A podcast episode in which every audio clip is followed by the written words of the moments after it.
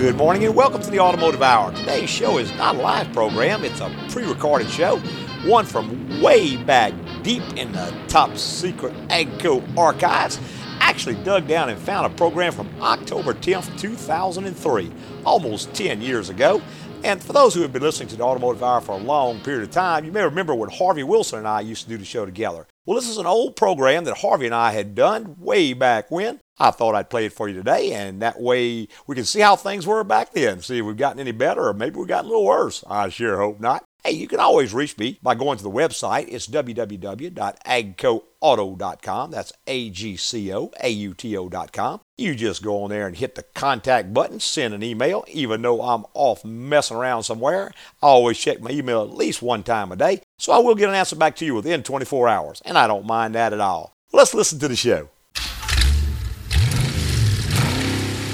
Let's do it.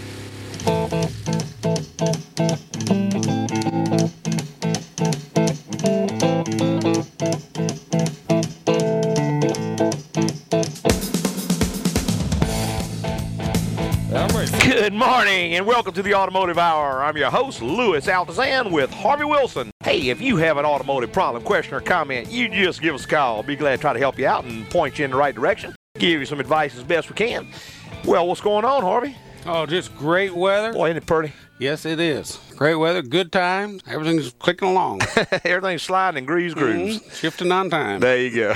to me, this is the best time of the year. If it could always be this way. Second best. Second best? What's the first best? Oh, spring. Nah, nah. Fall, man. Fall better than spring. Nah. That's probably an age old conflict there. What's better, fall or spring? I guess it depends on your Perspective. well perspective, but uh, And why are we talking about this on an automotive show? I don't know. hey, 499-9526 is the number. If you want to be part of the automotive hour, you just give us a call. And of course, the absolute best time to call is right now because inevitably every single week at the end of the show, we got four or five people holding who just don't get their questions answered, and we hate that, but got to get out of here right at 11. In fact, actually about 10:58. Yep. So if you got a question, now is the time. You give us a call, we'll get you on. And of course, if we do not get to your question, You can log on to the internet and click on contact us, type in a question, and we will answer it. There you go. And of course, when you do, be sure you give us all the information that you can think of the nature of the complaint, what kind of car it is, what size motor it has, as much information as you can. Because without the proper amount of information, it's really hard to try to point you in the right direction anyway. But without the right amount of information, it's near on to impossible. So Right. be sure to include all Pertinent those information pertinent information on the car. Sounds like a story there, buddy. No, no, no. Let's go to our phone lines. We've got Shane on the line. Good morning, Shane. Hey, how are y'all doing today? Doing great, sir. I've got just like a general electrical question. for Okay, my car. I've sure. got like a little performance car, a little Eclipse. Yes, sir. And I'm looking at adding some aftermarket like gauges and type things to Yes, that, sir. other electrical items. Uh huh. And I've been reading on the internet how to basically hook those things up to you know, make like your factory harness for power and everything. Mm-hmm. How does that affect like an the extra load on the wirings?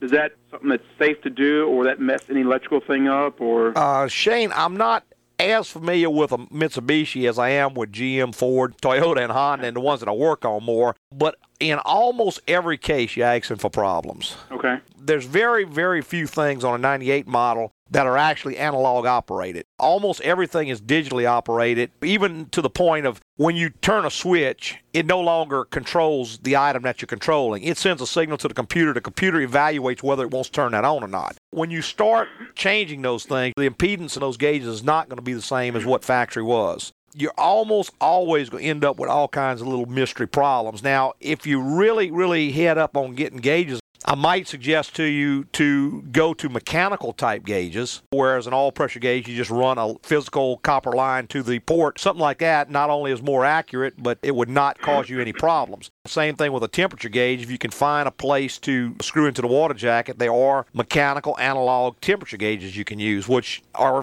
not only more accurate, but they don't enter into the electrical system of the car. Right. Just well, I'm just was like considering at least for the, the backlights on the gauges. I'm not. It's I'm gonna put one or two gauges on there at the most. Uh-huh. I'm not gonna like overload the system, but generally plug into a power supply wire Mhm, mhm. just for your lights.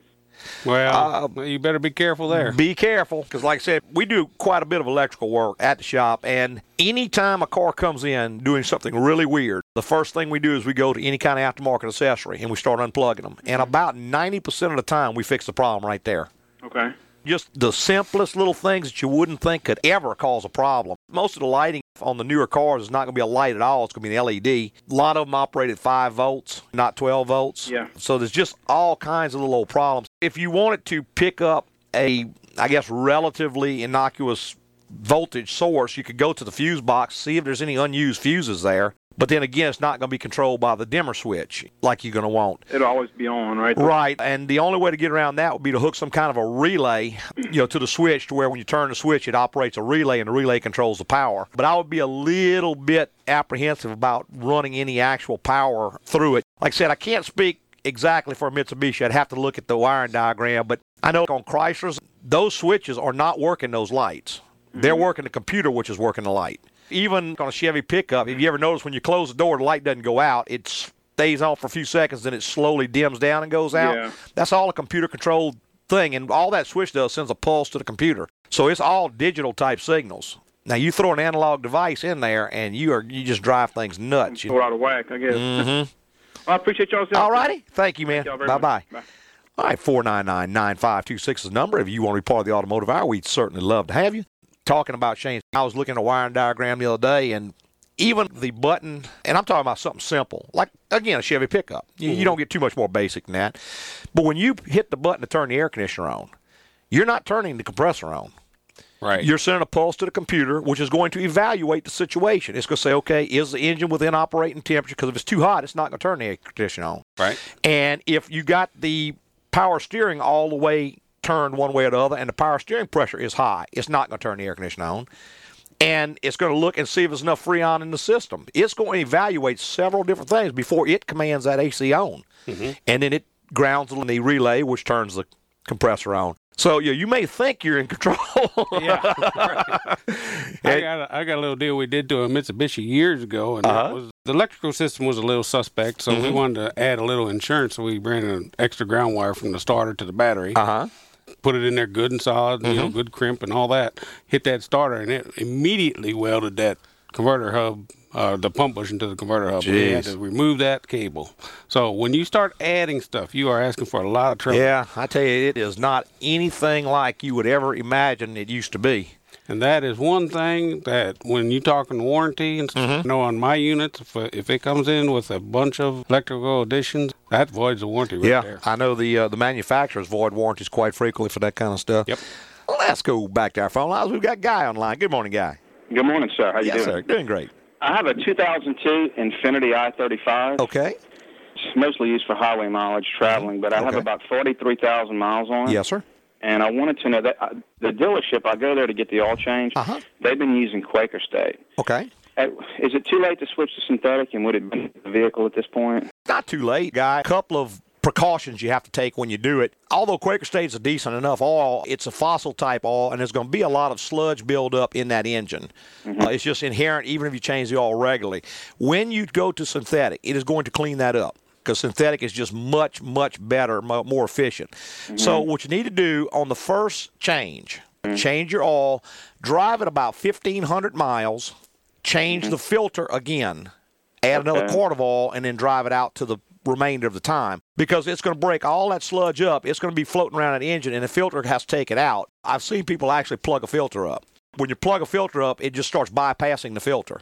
So you don't even know what's going on, but you're getting Okay. unfiltered oil to the engine. So that's the first thing is you need to change the filter out about halfway or less between the interval of the oil change. Okay. Okay. Second thing is sometimes going to synthetic will reveal oil leaks that weren't present Okay. before. It's not creating the leak, it's just revealing it. For instance, you got a leak, it's got some sludge kind of plugging it up. You clean the sludge out, and wham, it starts leaking oil. It would have mm-hmm. started leaking oil anyway.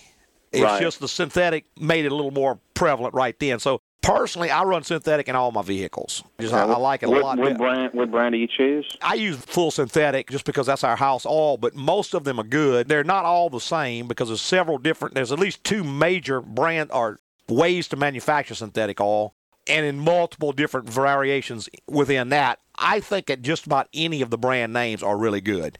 And any of them are going to be much better than the fossil oil. Well, that leads me to a question that just came to mind. Okay. S- Let's say, well, Infiniti doesn't offer synthetic oil. Okay. So, who would I go to? And then, if it did expose a leak, would it be covered under my warranty? Because I have a hundred thousand mile warranty on that vehicle. I would think it would be covered under your warranty because an all leak's an all leak, no matter what made it show up. In fact, if that's the case, you may even be to your advantage to use that because if it, there is an oil leak, you want it to show up right now while it's under warranty. The car's got high mileage on it, a little high mileage, but it's in really pristine condition. Mm-hmm. It's used for highway driving, but the car is just flawless. It's just so I don't expect an all leak. And Yeah, well, sometimes it does, sometimes it doesn't. It's just something I always like to warn people about. There's a couple of options. You can either ask the dealership if they can Uh-huh. supply the synthetic to you, or a lot of people that come to us that use a brand we don't supply, they bring their own oil. And I don't have a problem with that at all.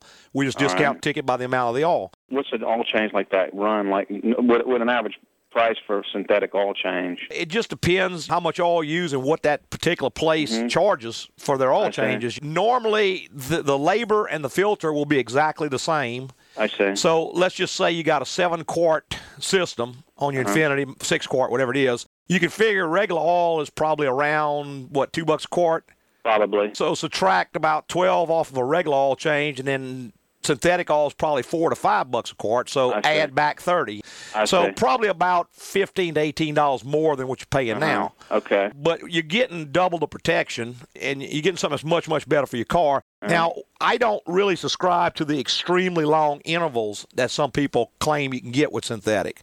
Okay. Some people say you can go, you know, 30,000 miles, 20,000 miles. I don't believe that. It gets just as dirty as regular oil does. But I, right. a lot of that comes out of the marketing department. They're just trying to make it seem more cost effective. Right. It's a great product. I highly recommend it, but I wouldn't go the extremely long intervals on it. Okay, great. So All righty. if I brought my vehicle to you, you, you could take care of that? Absolutely. Thank you, sir. All righty. Thank Bye-bye. you. Bye bye. Let's go back to the phone line. I've got Howard on the line. Good morning, Howard. Good morning. Yes, sir. Couple of questions. Okay. First one is well, they're both the same thing. But Okay. It's an 02 Pontiac Okay. with a 3800 engine. Yes, sir. Okay, the dealer had to rep- the car owed 10,000 miles. Okay. Mhm. The dealer replaced the battery, of course, and had some problems. And then about a week later, the daughter took her car to have it checked for the state inspection. It failed the test. Yes, sir. Took it back to the dealer. They said there was nothing they could do. She just had to drive it for about, you know, 72 hours or something. Correct. And, and then it would reset itself. Relearn. Is that true? Yes, sir. Oh yeah. They can't. Inj- I mean, they don't have a program to put No, in sir. there. No, No, sir. where no where your programming problem is is what the state has commanded these people to plug into your car and read that. Yeah, you see the, the They don't allow for that thing. Right. It's, it, the problem is with the state. It's not with the car. Okay. You've got what they call readiness Because tests. the car had to pass the emissions test. well, that's That not what they're talking about, Howard. That's they are going state, right. State set. They are going into a directory that the computer sets up called readiness tests. Mm-hmm. What a readiness test is is that while you drive your car, the computer goes in and evaluates each system on the car. And it's going to either pass or fail this test. Now, the specifics for passing a certain test are very, very, very crucial. It could take up to a week to 10 days to pass all these tests. For instance, it may say you have to drive 45 miles an hour for five minutes without touching the brakes three times in a row. Well, let me tell you, three o'clock in the afternoon, you ain't ever going to do that in Baton Rouge. so you may have to drive quite a bit before you meet that parameter to pass that test. Tell you what she did. She took off for Florida, Mm-hmm. and that's where she is today, Yeah. based on on that. But, well, uh, but like I said, until all those tests pass, because you looked at one parameter, if you disconnect the battery, you're going to lose all the readiness tests. Then they have to complete themselves. And certain things, like, for instance, the, the EVAP test, until it gets to three quarters of a tank of gas, it's not even going to run that test. If it gets below a quarter tank, it's not going to run that test. So if you constantly keep filling your car up, it ain't ever going to run that test. It has to start out at a certain temperature. If it's too hot, it's not going to run the test. Okay. So on and on and on and on and on it goes.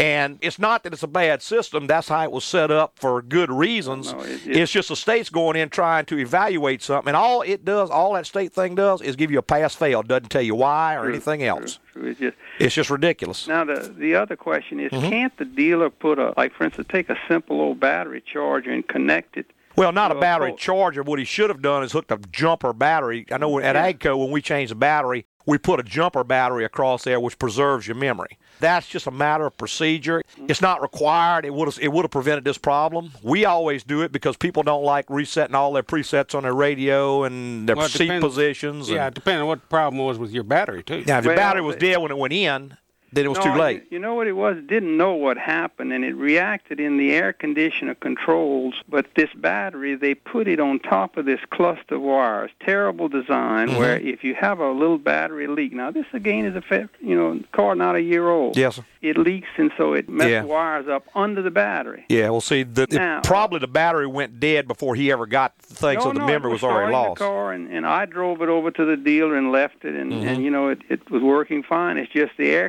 conditioning controls were not working, Mm. and understand that it it corroded a wire. Yes, sir. Well, again, it may have taken a while to fix this, and you couldn't have left backup power on it that long. Oh, If you had to yeah. take it out and order a wiring harness and all that, then it's just going to get lost. You Well, know? the clock showed about 30 minutes of out time on the clock. So yeah. let me ask you one other question. Well, I tell you, I got to take a break. If you want to hold on through the break, I'll be glad sure. to address that for you. Hang on. Take a quick little break and be right back with more.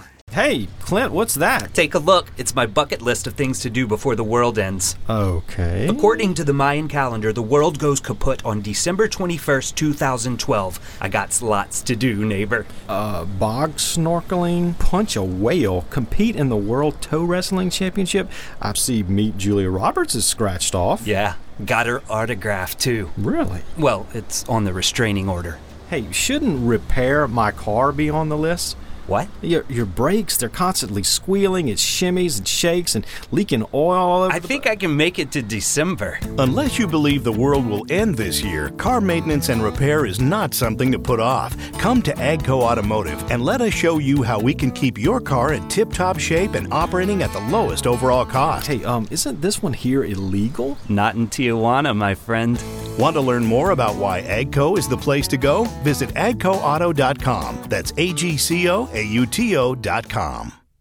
Today's show is pre-recorded, an oldie but goodie from October 10th, 2003. While you can't call in, you can always reach me by going to the website. That's www.agcoauto.com. Just click on the contact button, send me an email, and I'll get an answer back to you. I really hope you enjoy today's show.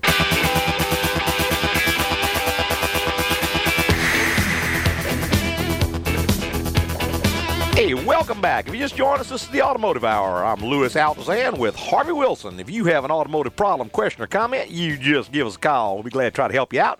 And we were talking to Howard just before the break. Howard, what was the second question? The Question: The ground or negative terminal has two wires coming off that that post, Okay. battery post. Okay. One is a small wire, and it looks like they use something like a self-tapping screw Okay. into the chassis member Okay. right below it, and then of course this other large wire Yes, goes sir. to another location. Probably the engine block. The part that was connected to the frame has a, apparently a lot of corrosion around it because that's where the battery acid must have been leaking. Okay.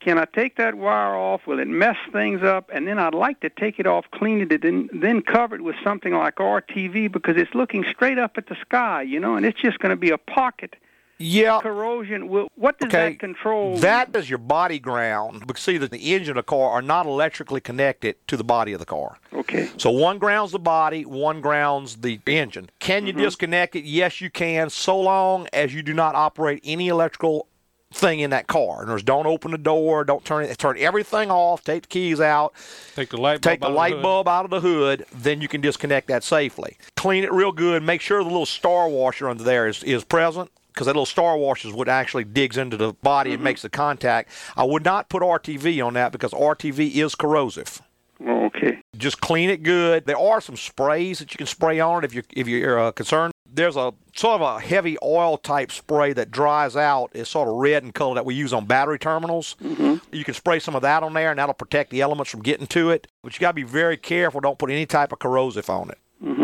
So uh, what?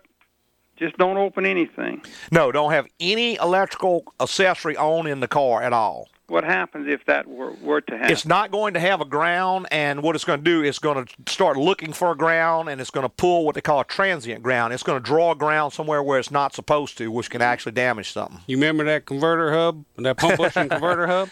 Yeah. It won't be that bad, but it'd be some device in there. that- Yeah, you see, when let's say you, you electrically disconnect the source of power, it's trying to draw power depending on how many amps it can pull. Like, for instance, we get this all the time where the connection to the engine block is, insufficient. You start cranking the car. Well, that's pulling maybe 400 amps. Hmm. Let's say the connection's only capable of carrying 300 amps. An extra 100 amps has got to go somewhere. So what it does, it's going to start looking for a ground. Now, the only ground would be the steering column is grounded to the body. It runs down into the rack and pinion. It goes out through the tie rods. It goes through the steering knuckles, through the two drive axles, back to the motor.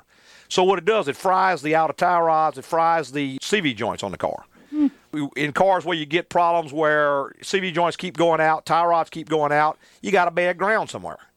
So you can cause all kinds of problems. So another way to absolutely eliminate that, Howard, is just to take a little jumper ground, hook it from the engine block, just take a piece of heavy wire, tie it to a bolt on the engine, tighten it down, tie it to another bolt on the body, and tighten it down. And that way you provided another ground while you repair this one.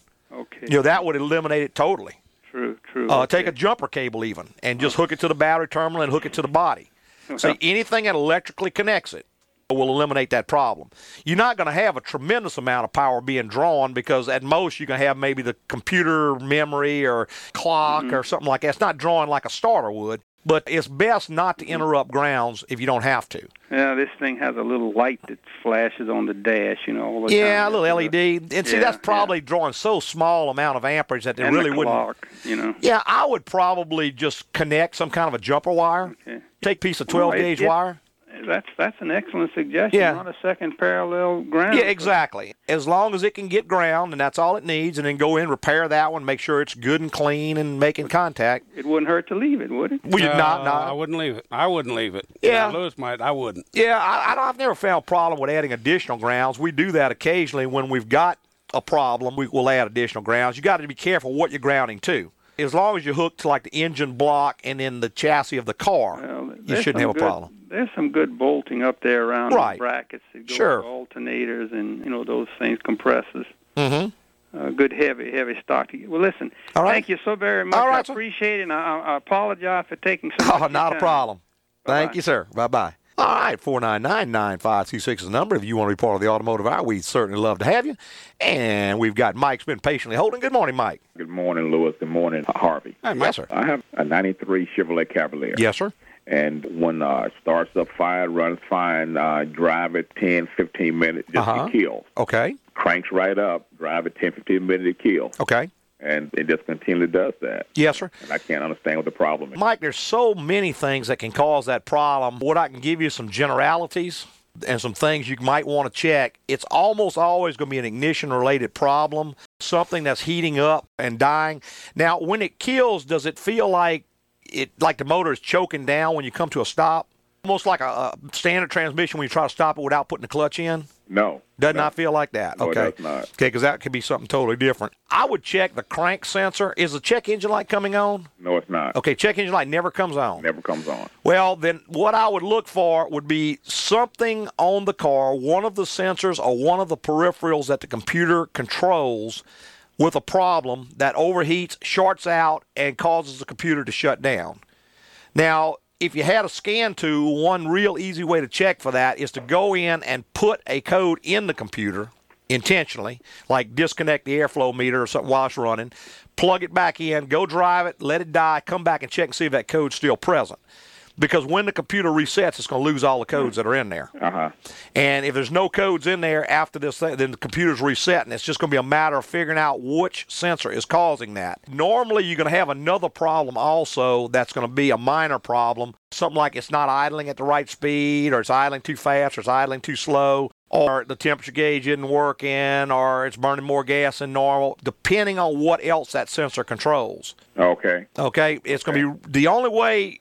It's going to be very hard for you to find that yourself. Yeah, okay. Uh, I would probably take it to a qualified shop, keyword being qualified, Right. and be prepared to leave the car with them for a while, maybe a couple of days Yeah. for them to do it. But what I would start out with is to go in, introduce a code into memory intentionally, drive it until it occurred, and see if that code's still present. Because Okay. if it's not, then we know the computer's resetting. Right. And on the 93s, that was a real problem. On some of the newer cars, they've changed the way the drivers work on the computer, and it will only shut down the one thing that it is controlling. But on that car, they had what they call a quad driver, which controlled four things. Each driver controlled four things. So if you got, say, an idle control motor that's drawing too much amperage, when it shuts down that driver, that driver may also control the fuel pump. Okay. So wham, it shuts fuel pump Okay. off, car dies. Okay. As soon as you turn the key off, turn it back on, it resets. Right. Wham, it comes back up until it heats up and causes again, see? okay. All righty. Okay. I do appreciate it. Yes, sir. Thank you. Thank you. Bye bye. 499 9526 is the number. If you want to be part of the automotive hour, we'd certainly love to have you. And we've got Terry online. Good morning, Terry. Good morning, gentlemen. Yes, sir. I have a question on coolant. Okay. The vehicles I have now Mm-hmm. use the red or pink coolant. Yes, sir. When it comes time to change, you know, Yes, sir. months now, I have read kind of conflicting result information on whether I should Okay. change that out Well, and go to the old green. Let me give you the scoop on it because I've done a bunch, a bunch of research on this. Definitely stay with whatever's in there. Do not change from one to the other. However, do not believe the bull about that red stuff's going to last 100,000 miles Right. because that ain't going to happen. We could probably talk for the next three hours on coolant system technology, where most of the problems coming in with the long life coolants is that they were engineered in a perfect environment, which is an environment with no oxygen. As long as you could keep them in your cooling system and get absolutely no air introduced into that system, they would go 100,000 miles without any problem. The problem is, in real life, it is near on to impossible for that situation to exist. So they're having a lot, a lot of trouble with them. They are fine up to about 30,000 miles, like the green stuff was. Right. At that point, go ahead and dump it out, put some fresh in there. Air gets into the system from a number of places. One of the biggest is around the cap. The cap is designed to hold pressure, but it's not designed to deal with vacuum. When the water heats up, it pressurizes and it goes to the reservoir.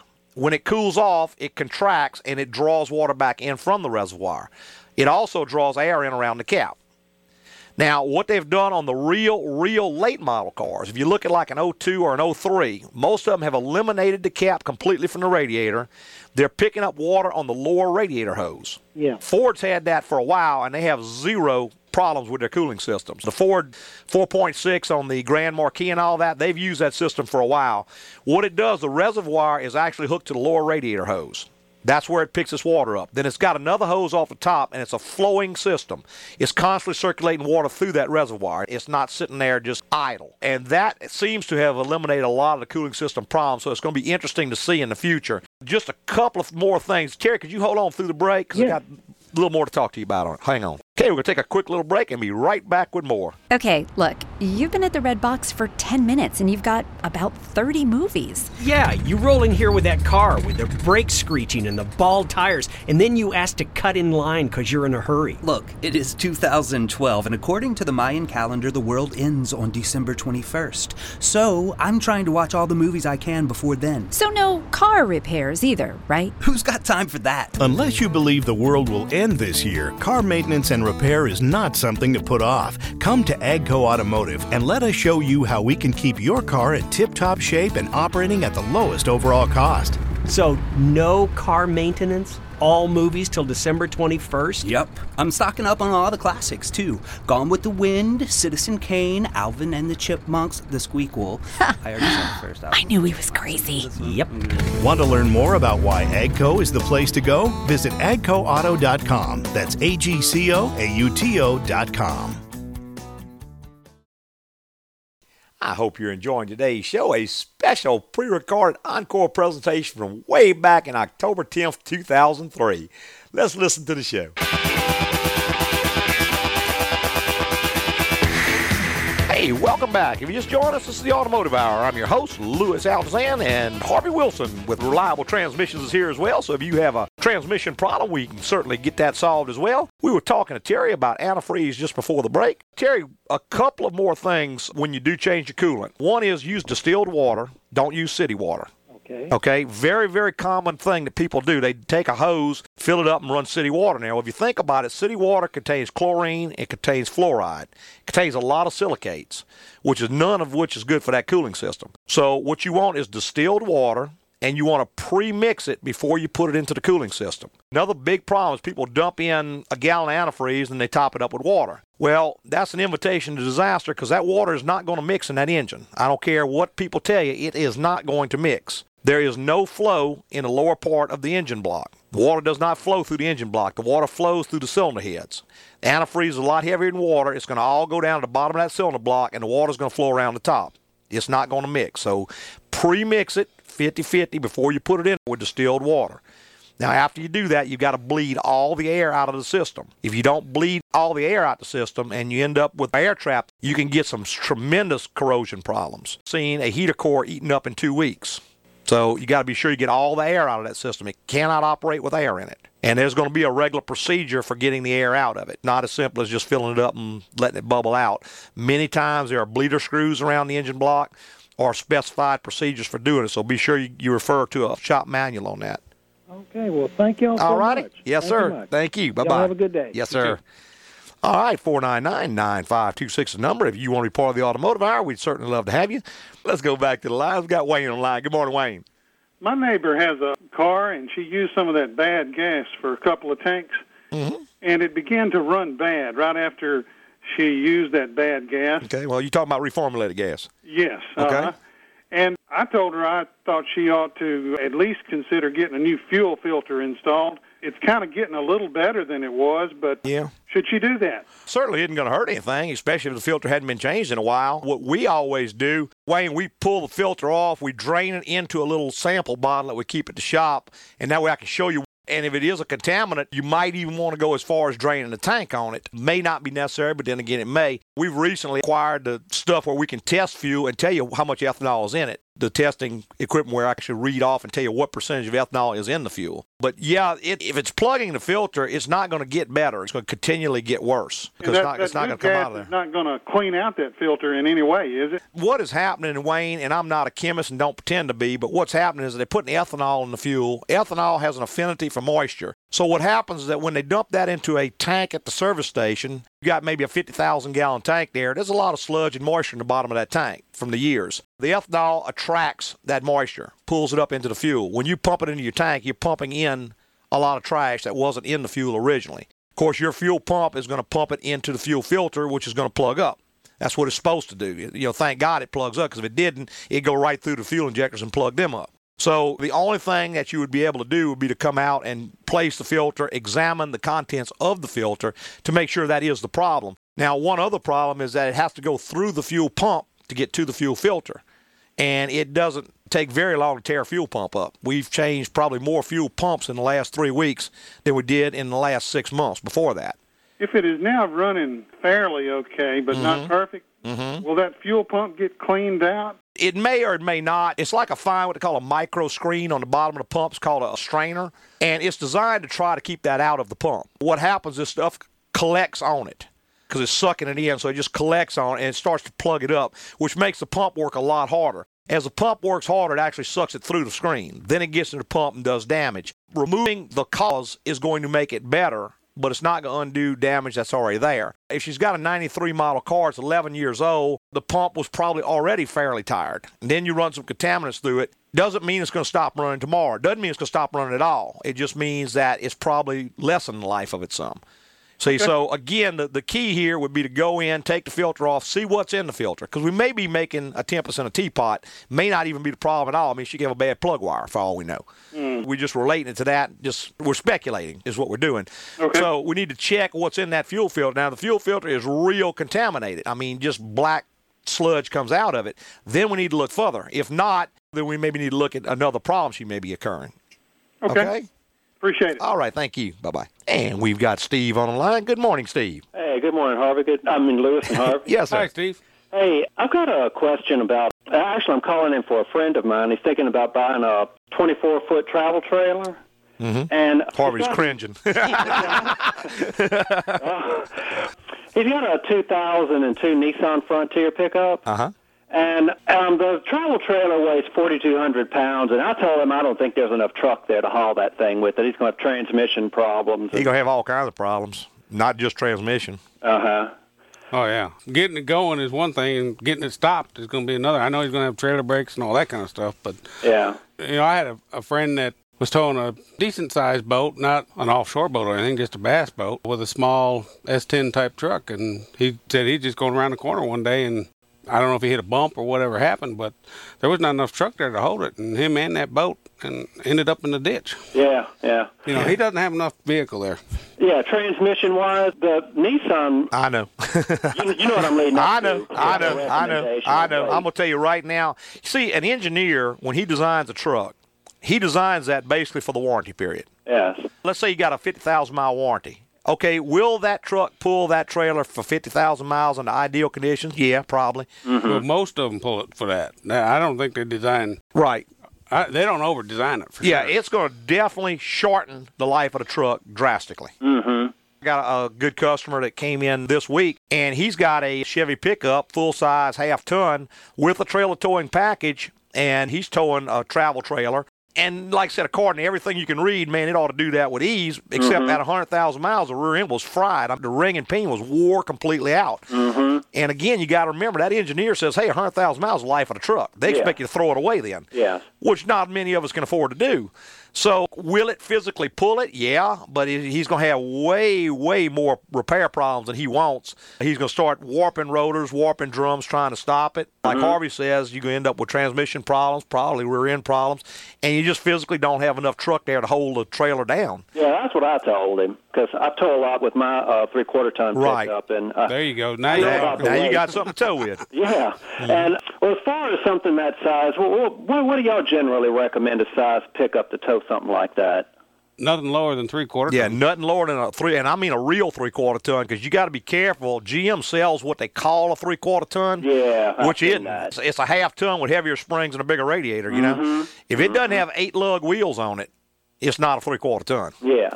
You know, with those big hubs in the back, that's a three quarter ton. Mm-hmm. But three quarter ton basically you use a one and a half ton rear end. And you know, they're just a much heavier vehicle. I know they only rated a quarter ton more as far as numbers, but they are a much heavier vehicle. Mm-hmm. Start getting much heavier, you really need a one ton. You know, something with dual wheels on the back. Yes.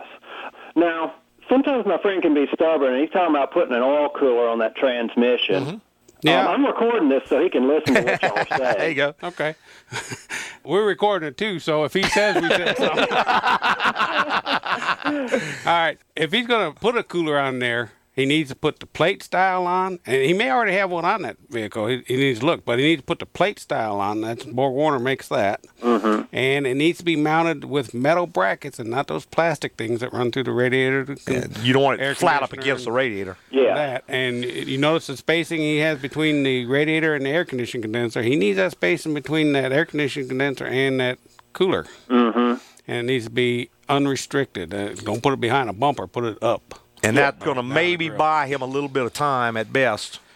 Yeah, and then I would go. I still wouldn't recommend doing anything, but if you have a vehicle you want to do that with, another cooler is fine. Uh, synthetic fluid is is better for that too. Yeah.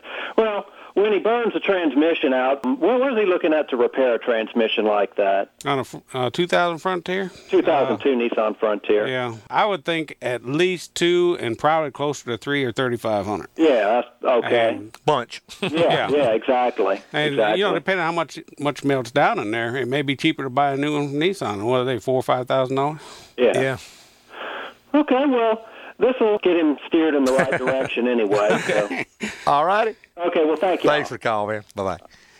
All right, 499 9526 is the number. If you want to be part of the automotive hour, we'd certainly love to have you. And we've got Walt's been patiently holding. Good morning, Walt. Good morning, Louis. I'd like to uh, have a question for Harvey. Sure. Okay.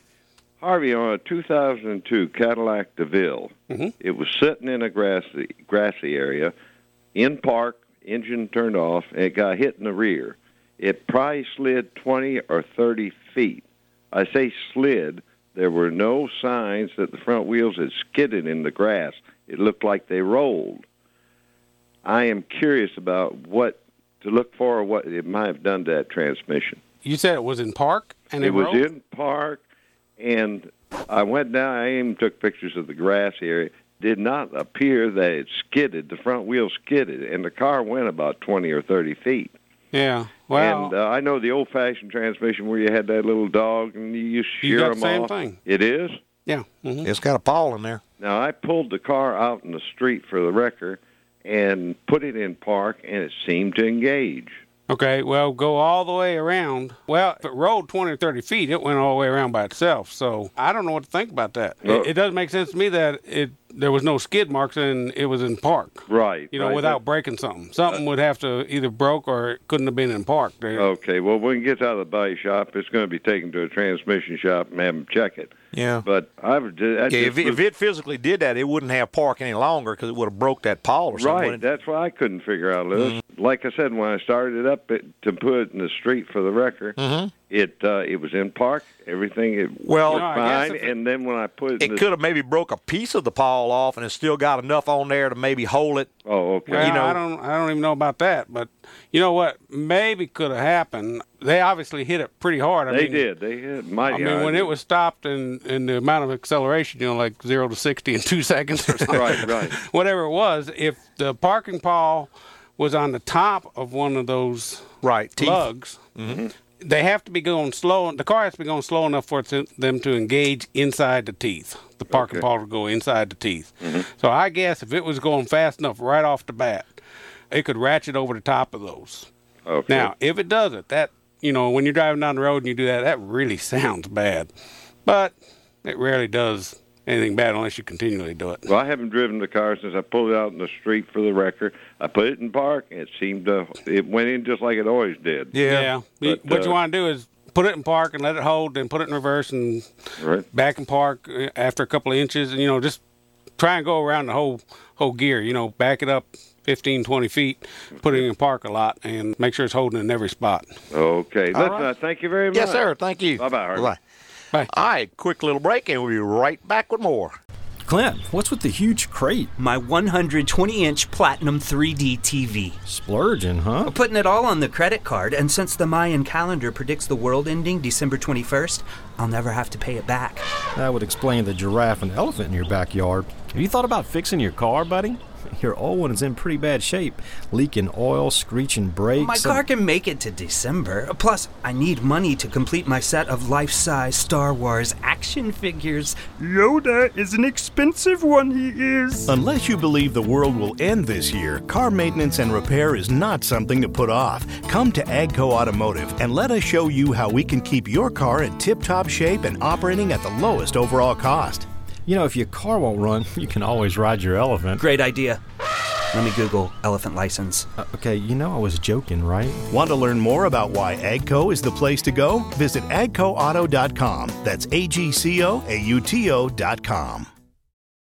Today's show is a special encore presentation of a show originally broadcast way back in October 10th, 2003. I hope you really enjoy it. Hey, welcome back. If you just joined us, this is the Automotive Hour. I'm your host, Louis Altazan, with Harvey Wilson. Hey, we got a few minutes left, so we're going to try to get to all our phone callers here as we can. First, we got John. Good morning, John. Hey, how are you guys? Doing great, sir. I've got a quick question about um, I have a 1999 Ford F-150 Yes, and the air temperature dial that you can, you know, turn it uh, to the right or clockwise to heat the air temperature or turn it back. Yes, sir. There's no resistance there, and like if I try on a cold mor- or a cool morning, I don't get any heat. The air temperature doesn't heat up. Okay. And there, but the, you know, it seems like it's a lot. There's, it's really um, a lot of free play there now. Like and before, it was a little bit of resistance. Yes, sir. John, I would have to look at to see how that's controlled. There's three ways they control that. Basically, what you're doing when you turn the knob is you're opening and closing a blend door. The blend door is a little door between the heater core and the evaporator core. And by raising and lowering, it can either duct hot air or cold air. And it can do anything in between. The one method they've got is a little cable that just runs over there. That was real common many years ago. Then they kind of got away from it. Then they went to a vacuum control where you're turning a little thing that ducts vacuum to a little dash pot that pulls it open.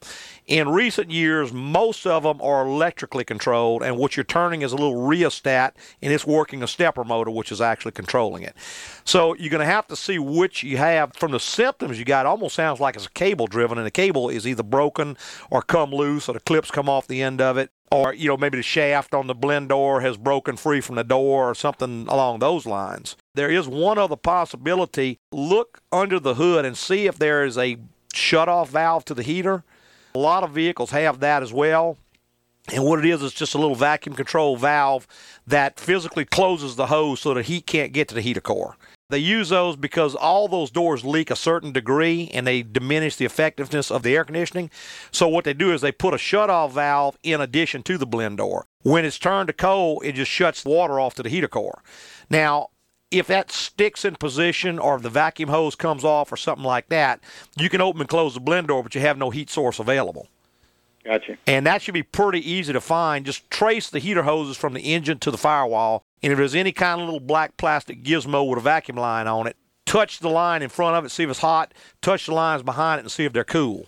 Okay. And then work the control and see if it opens and closes. Uh, I'm not sure, uh, without looking at a manual, whether that truck has that or not, but a lot of them do. I know, like the Suburbans and all have that little setup. And if it goes bad, it'll just block the water flow off to the door. So even though it's opening, it's still not going to have a heat source. Okay. All uh, how you, you guys can do it at your shop? Yes, sir. We can do any of that. Okay.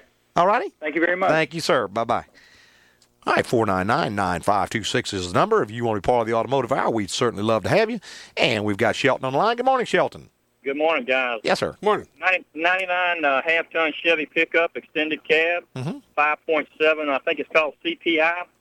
Okay. Uh, truck. I want to use the term runs on. If I'm on the interstate and get off at an exit, my RPMs don't drop down fast enough. I have to actually apply a hard brake to get the engine to drop back down. Okay. I'm in a parking lot even, crank it up, and it's it's almost like the choke stuff. Yeah. Which we don't have. Right. It'll get, jump up to 1,400 RPMs and stay there until Yes, I apply brake. Yeah, Shelton, there's many, many, many things that'll cause fast idle. We could probably talk for the next two hours about it. One of the most common is a vacuum leak anywhere in the system.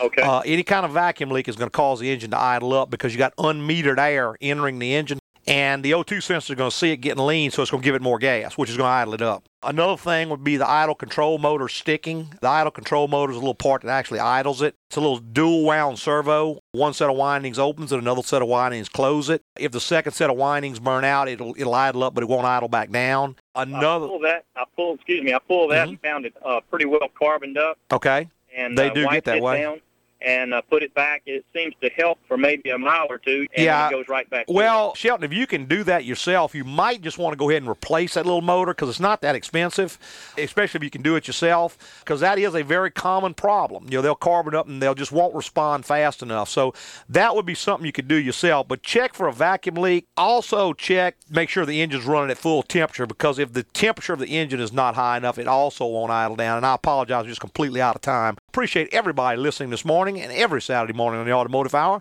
Preceding was opinion based on our experience in the automotive industry. Have a great weekend.